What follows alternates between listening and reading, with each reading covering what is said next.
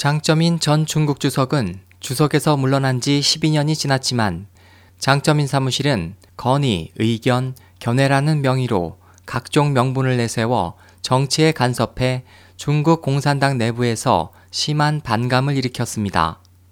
홍콩 언론에 따르면 이미 퇴직한 장파 계열의 우방궈 중공 정치국 상무위원이자 전 인민대표대회 위원장 또한 다시 줄을 서 중난 하이의 중공중앙위원회 내부에 남아있는 장점인 사무실의 철거를 제안해 장점인 진영이 이미 붕괴되기 시작했음을 시사했습니다.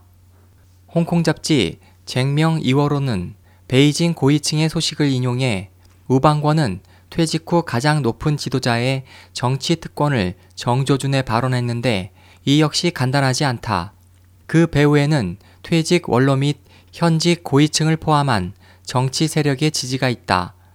현재 또 하나의 요인으로 장점인이 손수 발탁해 배정한 다수의 고위층 관리들 자신도 보존하기 어렵게 된 원인도 있다고 지적했습니다.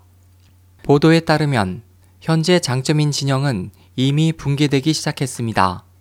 원래 장파 진영의 실권을 장악한 저우융캉 전 정치국 상무위원 겸 정법위 서기는 이미 체포되어 권력이 정칭홍으로 옮겨졌지만 최근 정칭홍도 이미 저우융캉 다음의 목표로 주시되고 있으며 정칭홍의 아들 역시 연금을 당했습니다.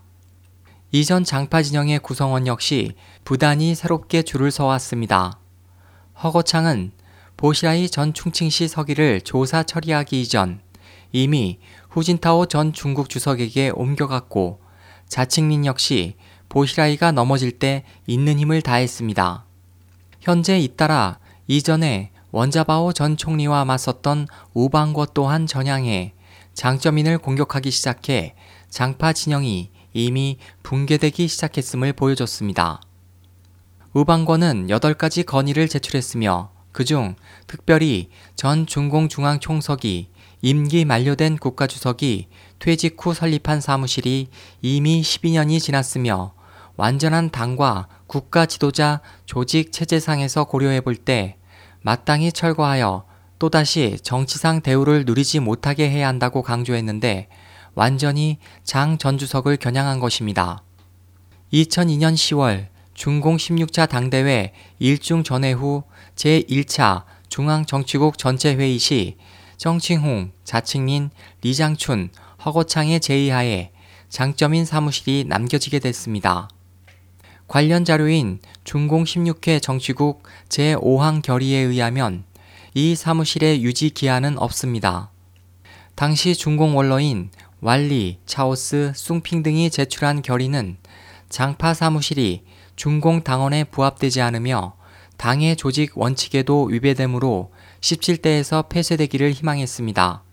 하지만 2008년 4월 중공 17대의 장파 사무실 향방 결정 시 정치국 상무위원 중 장파는 장점인 사무실의 보존을 밀어붙였고 후 전 주석은 장파 사무실을 묵인했으며 이후 장파는 중앙정치국 상무위 특별상무위원처럼 행동했습니다. 장 전 주석은 물러난 지 12년이 흐른 지금까지 350차례의 중앙정치국 업무, 정책, 책략 결정 등 여러 방면을 지적했고 48세트의 건의, 의견, 견해 등의 서면 자료가 있으며 20차례의 좌담회를 개최했습니다. 장 전 주석의 권력 사랑은 이미 중공 당 내부에서 많은 반감을 샀으며 중공 원로 텐지위는 장 전 주석에 대해 명백해야 한다. 눈을 뜰 수 없는 지경에 이르렀으며 입이 벌어지고 허리 또한 곧게 펴지 못한다. 두뇌 역시 청성하지 못하면서 여전히 정권에 의지하고 있는데 정말 마음에 들지 않는다라고 비판했습니다. 2013년 원단 전날 저녁 숭핑 전 중공정치국 상무위원 역시 항저우로 직접 가서 장 전 주석에게 자숙을 권했습니다. 시진핑 중국 주석이 18대 정권을 잡은 후 장 전 주석은 시 주석이 정한 8가지 규제에 고의로 대항하고 끊임없이 소란을 피워 중공 고위층의 강렬한 불만을 일으켰으며 단호한 경고를 받았습니다. 왈리 차오스는 일찍이 중공중앙위원회에 서신을 보내 중앙규율감사위원회가 중앙위원회 특별회의나 중앙정치국 특별회의 등을 소집해 장 전 주석이 당 내외에서 한 비정상적인 활동 및 조성된 영향을 해결하라고 제의했습니다. 2012년 18대 기간 중공중앙위원 중공 당사 전문가 리루이 마오쩌둥 겸직 비서는 장 전 주석을 맹렬하게 비난하고 수차례 장 전 주석의 추악한 사건을 폭로했습니다. 이 사건은 후 전 주석과 시진핑 현 주석이 동시에 장 전 주석에게 정치 간섭을 하지 말라고 경고한 것으로 보입니다. 2002년 11월 장 전 주석은 정치에서 물러난 후 이후 2년 동안 군사위 주석직을 유지했습니다. 또한 81 빌딩에 사무실을 설치해 24시간 전무후무한 활동을 했습니다.